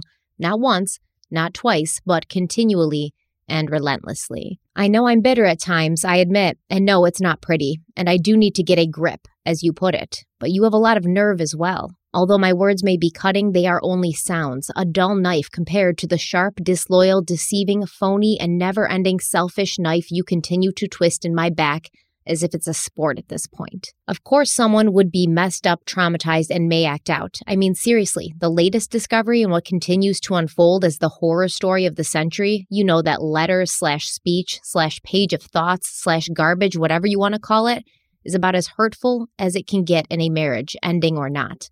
Not to mention, it shows what a dishonest, unscrupulous person you are. Not sure if you even realize that, and blaming it on someone else is sad. In that letter, you are as far from Christ as the devil, and your lies about it all are too. As if the doubt on top of it for me wasn't great enough already, how could I ever be at ease after that? I never recovered from the David's sessions, honestly, and certainly you will never help to reverse or move any mountains for me. I know that for sure. I've never met anyone who convinces themselves over and over that their immoral, conniving actions are not just that, but are somehow justifiable and reasonable, no matter their cost or harm to others. I noticed whenever I confront or attempt to process, work through the cuts your knives wound me with, you have a hard time, trouble admitting the truth, trouble admitting the true nature of just how sharp and dangerous their edges are. They are nonetheless weapons, and you are always claiming the right to hurt me with them. When I ask you about the hurts you put me through, I hate the answers you give me. I mean, how do you love a man who will, redacted, because you are acting in agony over the aftermath of his cutting, hurtful actions to begin with? How do you love someone who watches you suffer, go without, fade into, redacted, struggle to finish school with no support, not financial, to try and better herself for autonomy and a chance to reclaim the life she always wanted to live? Someone who spites your wishes for respect because they are insecure and angry that you want to be happy. Ugh, that being said, I don't want to spew, rant, or hurt anymore. That's the last time, and the worst of it is in this letter. Actually, I'm writing this to free myself from the bondage I lived in for almost a decade. Not all your fault. But I have been so emotionally beat up, my heart assaulted over and over in ways I never imagined possible from someone you love or spent so much time with, invested so much with, had children with. My loyalty of all these years has really been the chains that bind me. My own fault. You didn't put them there. My pain got so deep that I did not know how to comfortably live anymore, hence the self destructive behaviors and unraveling of spirit. Neglecting myself and even my kids, because when you neglect yourself, you essentially neglect them. And that was the action I took to mask my longing need to truly be held, seen, regarded, loved. To truly live, that would be to feel that. I'm not sure I ever really felt it. I know I only felt the longing and lived in paranoia that I would perhaps never feel what I so deeply desired ached for. I turned away what I deemed as phony attempts to love me. It didn't feel right, so I rejected it. I went on sacrificing my own happiness and ended up jeopardizing my children's as well. I blame you, but really, I am just as at fault. I did not care and I did not act with self love. I was wrong. I drank. I raged. I became the ugly pain in my heart on the outside. I changed and witnessed a darkness in me that I never knew was there or could be a part of me. My pain made me dark, ugly, and shameful, but really, I don't know how to be happy loving someone who does not represent the things I love or hold sacred. That just sets the stage for pain and or struggle slash conflict as it has. I just want to be happy now. I made up my mind that this is what I need to commit to, not a person or a marriage, but my own true happiness. What a concept. I know. I think some of us have this subconscious belief deep down that we don't deserve to be happy or that we don't get to be happy until we have suffered and or bled to death first. Well, I think I might be one of those people and as illogical as the previous statement is, I have suffered, even bled to death. I'd say and uh, bled to death here is underlined by her in the letter. And so any subconscious prerequisite to happiness are technically fulfilled. You wrote words that your spouse, lover, does not have the capacity to be happy with anyone, whether that was something you believe, relate to, or just part of the act for your audience. I know I can be happy, I just haven't committed to it, and I realize you do not hold the key, as I may have mistakenly given you the permission to hold for so many years. In fact, it is only I who can hold that key and only I who can unlock the door to my own unhappiness. I know what makes me happy, and I shouldn't let you or anyone rewrite, deny, or offer me anything less, let alone claim that I am not capable. I was hopeful, sweet, full of life and love when I met you. I came with that, and I am leaving with that, whether you see it or not doesn't matter anymore. My face may be dirty, but all I have to do is wash away the grit, put a little TLC back into it, and it will shine as clean as it did the day I met you. It's called taking care and deciding to really tend to my happiness. No more sacrifice, suffering, begging, pleading, crying, reducing, wasting away, or wondering what kind of scary pain lurks around the corner next. Anyway, we have to figure out some stuff. I know it's all messy money, my issues, our issues, kids. Let's just say beach houses and traveling the world aren't exactly in the immediate future. I'm embarrassed, ashamed, and sick about everything, but I have to keep trying. And most of all, somehow make it up to the kids redeem myself as you refer to as well. By the way, for the record, I really wanted the Romeo and Juliet story. I wanted a soulmate to trust, melt into, be there for, even die for if it came down to it to show the depth of my love and hopefully vice versa. Or just the one person who had your back and you had theirs no matter what, no matter anything. I wanted to be special and I wanted to treat someone special even when the walls came down. I wanted to know that nothing shakes the foundation or otherwise. It's the kind of love I wanted our kids to see so that they could find it for themselves. Well, I guess you can't take away a person's faith in those things, even if they never come close to them, or it's just a fairy tale. At least they have something to believe in.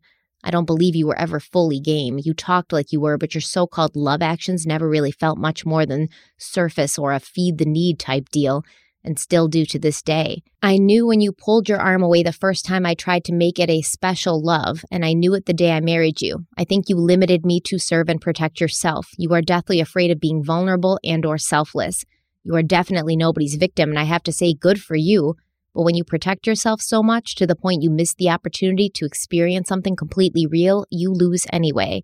And sadly, so does the other person. I wish I could have had that. I really do.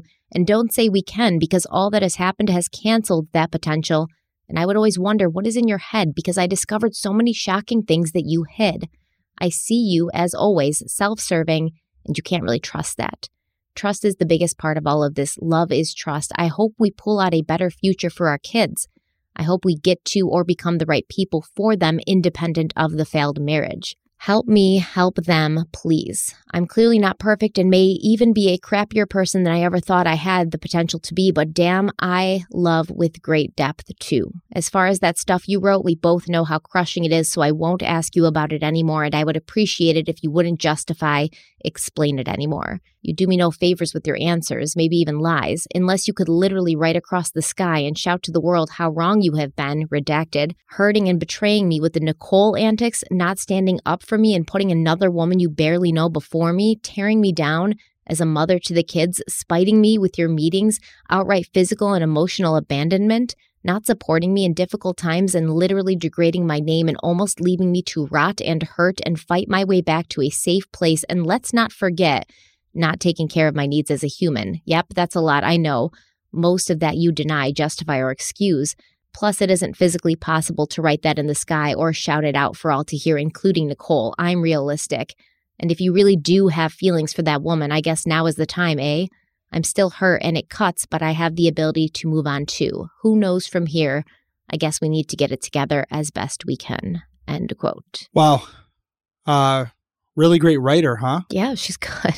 Obviously, she took, I'm sure, a lot of time to write that. But even from the trial footage, you can tell she's very smart, very articulate. Like she, she's she she she knows how to speak uh, very well, and you can see it in this letter.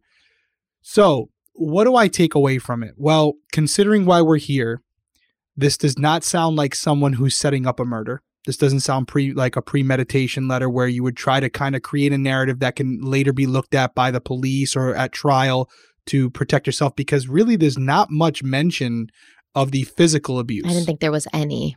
Any at all. I mean, little hints here and there, like as far as like the bleeding and stuff like that, but overall, very subliminal. And like, if you wanted to be overt and make sure that someone at a later date, specifically an investigator, would see this and go, oh, yeah, so you can see right here, here's the proof. She didn't really go there. This was more emotionally based, and it was more so her freeing herself, as she said, where she just wanted to be left alone. She just wanted him to go. She just wanted to move on with her life. She just wanted to start to find herself and find respect for what she wanted to do with her life as far as maybe find someone else, but at first find herself and, and, and love herself. And it really didn't sound like she was painting a picture as if she was afraid of him. You know, anything you would expect to see if this was something where there was an underlying, you know, reason for doing it. It's more so like, hey, listen, I want you to go be happy. I want to be happy. Let's work together so that we can do this in an amicable fashion for the children. That was kind of my takeaway on it. Nothing really in there suggested that this could be interpreted as her setting up for what's going to happen later. That's not that's not my takeaway from it. Yeah, these are the words of a woman who's thought about this a lot, right? And not just hours or days, but years. Like these are the things she's always wanted to say. These are the things she's organized in her mind. After you have a fight, you're thinking about all the things you would say if the other person would be receptive to it and you know they're not and it's going to just cause another fight. So you just kind of keep them all in storage in your brain and then she spills it out. This is a woman who clearly has some love for him still and is very, very hurt. And she's referring to his speech and what he's saying that his wife doesn't have the capacity to be happy with anybody. And she is referring to the little piece of paper she found in the Alec Baldwin biography, which of all things, Alec Baldwin, of course, of course, he has to come in here. But it, I believe it was a speech that uh, Michael was was going to give at Al-Anon because you know you get up and you speak and and it, it looked like that was what it was and in this letter which um i can't find a full copy but there's constant references to it throughout the trial he is speaks about her in a very negative way and and basically is denigrating to her and this is what she read that kind of you know the straw that broke the camel's back and caused her to finally write this email put it all out there and say we're done this email is actually used in trial by the prosecution not the defense and I think it's a little bit of a reach. However, when we go into next episode and we talk about the the actual crime scene and what she did, and you know, like once again, you, there's some of you out there who may know about this case. Derrick does not. So he's going through this as he would as a, a normal person, kind of maybe witnessing this as it happens. So he doesn't know all of the little things that that do maybe throw a curveball into um, Danielle being a completely innocent lamb in the wood.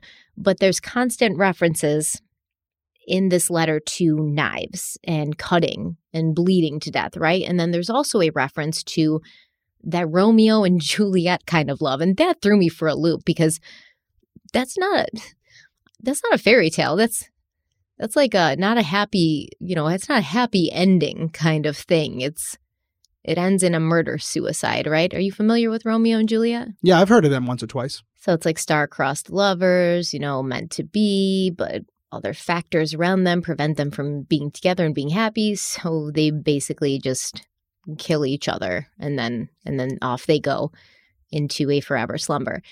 And in what you'll find in the next episode is that after um, Danielle stabs her husband and then doesn't call the police for 11 hours, she's going to Google on her cell phone how to slit your wrists and then how long does it take for you to bleed out after slitting your wrist. And then she's going to slit her wrist and then she's going to call 911. So this is not the only reference she makes to Romeo and Juliet.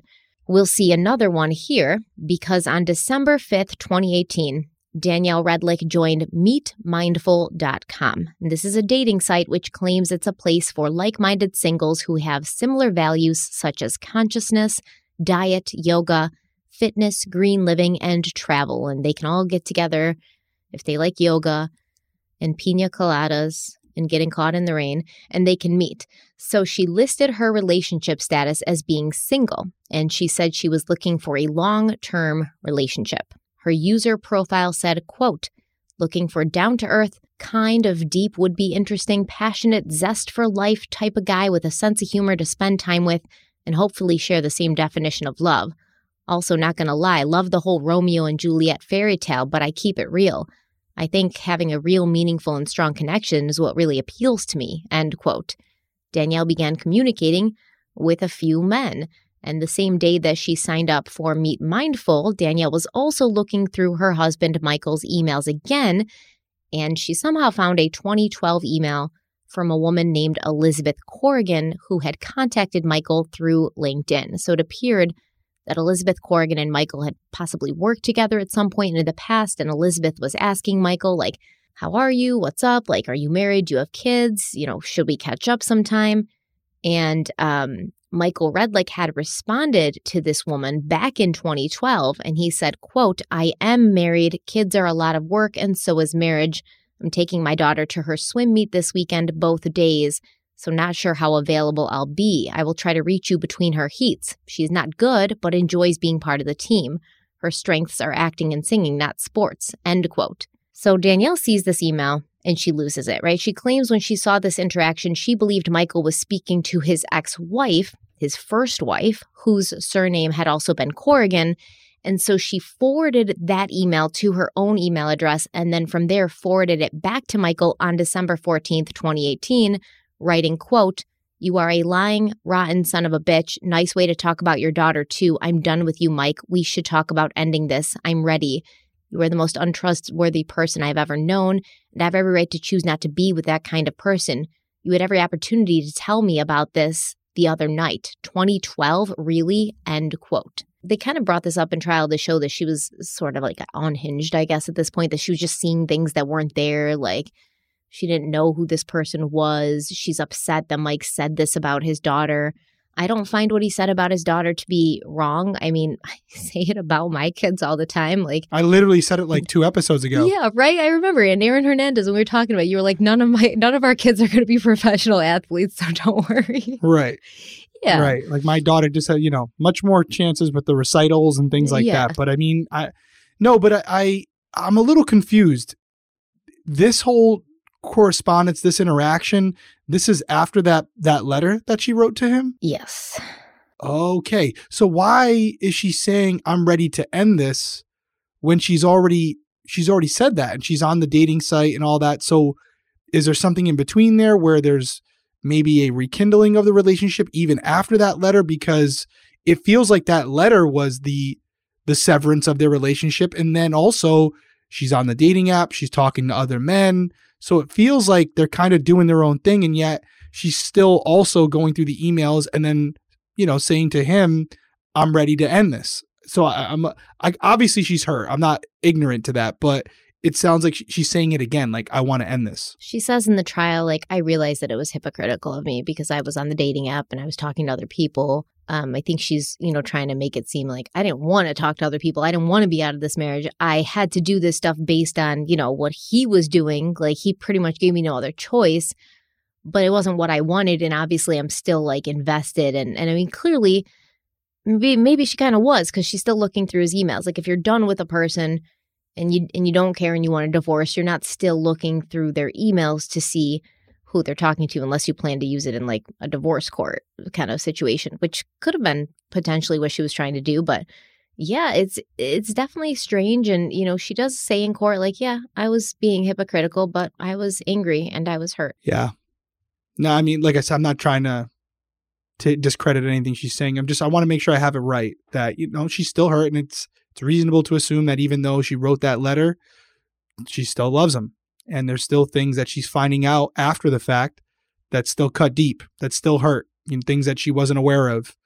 As she said in here, 2012, they were still together at that point. So although it's after the fact that she's finding out, this was happening during their relationship. So I can see yeah, it. but he wasn't doing anything with this woman. It was like an old colleague who was sort of like touching base, catching up she thought it was his ex-wife, his first wife that he was like Right. back in communication with because they had the same last name or something. But um yeah, this is months. Well, based on his behavior, if it's true, I can see how she would interpret it as like meeting up with her between heats is not necessarily, you know, to have a cup of coffee. oh really? You can't have a cup of coffee between heats? You can.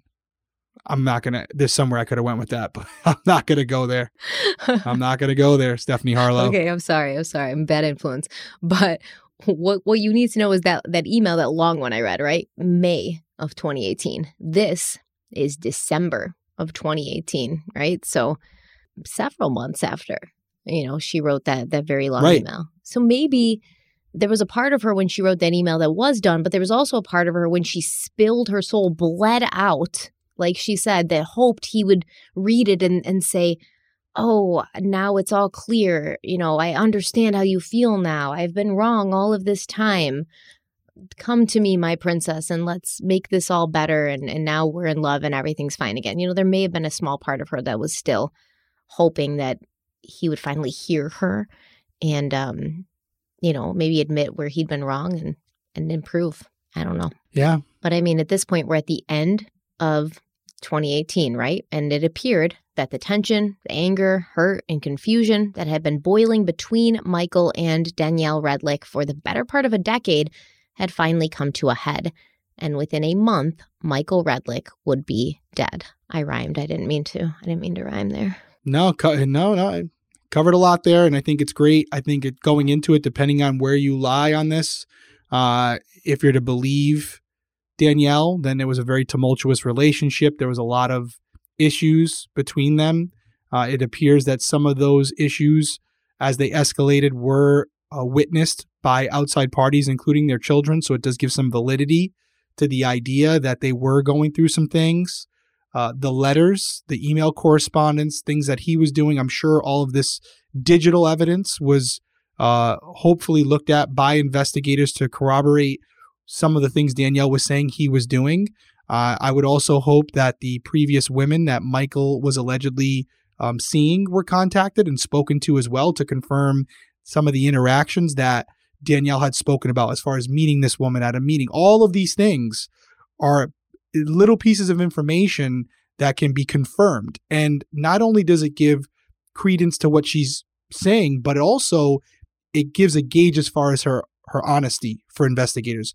If she's telling the truth about all these these little trivial things, then it, it makes sense that she might be telling the truth about some of the bigger things as well. So you, they're constantly doing two things there. They're they're confirming what she's saying, but also gauging her honesty throughout the investigation as they develop it. But ho- that all being the case, the police ended up charging her with murder. Mm-hmm. So I'm really interested to see how we got there because even though they were able to confirm most of this, I'm assuming they still decided, and the the prosecution decided that they were going to charge her with murder because they do, they believed that she did kill her husband in a way that wasn't Well, justified. the prosecution wanted her bad. Like, trust me. That's why when you said, did they talk to all these? Did they follow? I guarantee you they did because they would have been looking for the smallest thing that she was lying about. And uh, the prosecution wanted her big time. They definitely thought. And I think that a big thing of it was the 11 hour wait time, right? Between the stab and the calling of 911. Mm, don't go there. I want to wait now because then we're going to start. We're going to have to cover all that right now. No, I mean, it, I'm really looking forward to the trial aspect of it to see.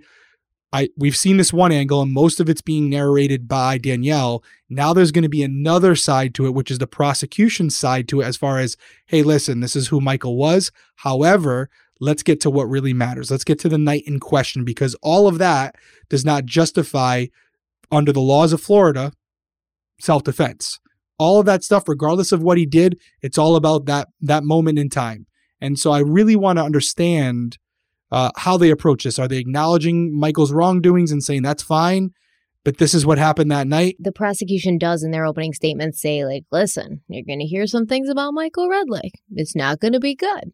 But did he deserve to die for it? You know, the typical kind of, yeah, acknowledging we don't have a perfect person. Yeah. all that matters is that night and then we got to talk about the stand your ground law in florida and all these things so uh, really really fascinating case i can see why people are drawn to it looking forward to hearing it next week it sounds like going out on a limb here you're the one writing it but it sounds like this might be a two-parter maybe Well, I mean, there's another part following this, so.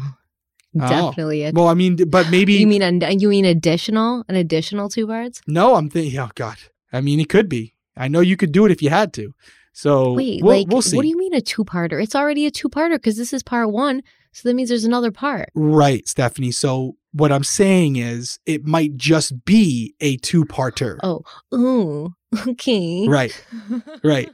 I know that one plus one equals two. What I'm saying is, it sounds like we're halfway through the I story. don't know, man. So we might get to the other half the next episode, which would make it a two parter. you know, you're lucky. Crazy. Mind blown. I know. You're lucky that we're not in person, man. I would, oh, I know. I know. Beat me up. I would beat, Beat you me up. up, guys. So yeah, no, great. Uh I don't. from there, we'll see what happens next week. Uh I think there might be two more parts. Honestly, like I'm thinking about. There might be two more parts. I mean, it is what it is. I mean, just out of just because I said it, they'll definitely Don't we have off coming up? You'll find a way. You'll find a way. Either way, we'll get to it. We'll cover it. We know you guys want to hear about it. I want to hear about it. Uh, if you guys are, are interested and want to weigh in on this episode, weigh down in the comments below. If you're on audio, leave a review, five stars preferably, and leave your comment about the case. We do read them. We'd really appreciate it. It helps the channel grow, means a lot to us, allows us to do what we love doing, which is covering these case- cases and talking to you guys. Anything else? Criminal Coffee, we're back. We're full bore. There is no lead time on criminal coffee, by the way. If you want coffee, we have it in stock. We're ready to ship it out. It's like one to three days that it's being shipped out to you, and we're doing priority. We've gotten the shipping prices down now. We got them locked in. We're using flat rate shipping. So, based on where you live and how much you order, it's essentially getting to you for the same price. So, you're going to see a reduction in shipping pricing as well. So uh, that's really it. We're everything's firing on all cylinders right now. Yeah, where can they find us on social media? So if you're looking for us at Crime Weekly, which is why you're here, it's Crime Weekly Pod on Instagram and Twitter. And if you're looking for our coffee, it's Drink Criminal Coffee on Instagram and it's Drink Criminal on Twitter. Absolutely. We will see you guys next week. Until then, stay safe and uh, we love you. Bye. All right, be safe out there, guys. Night.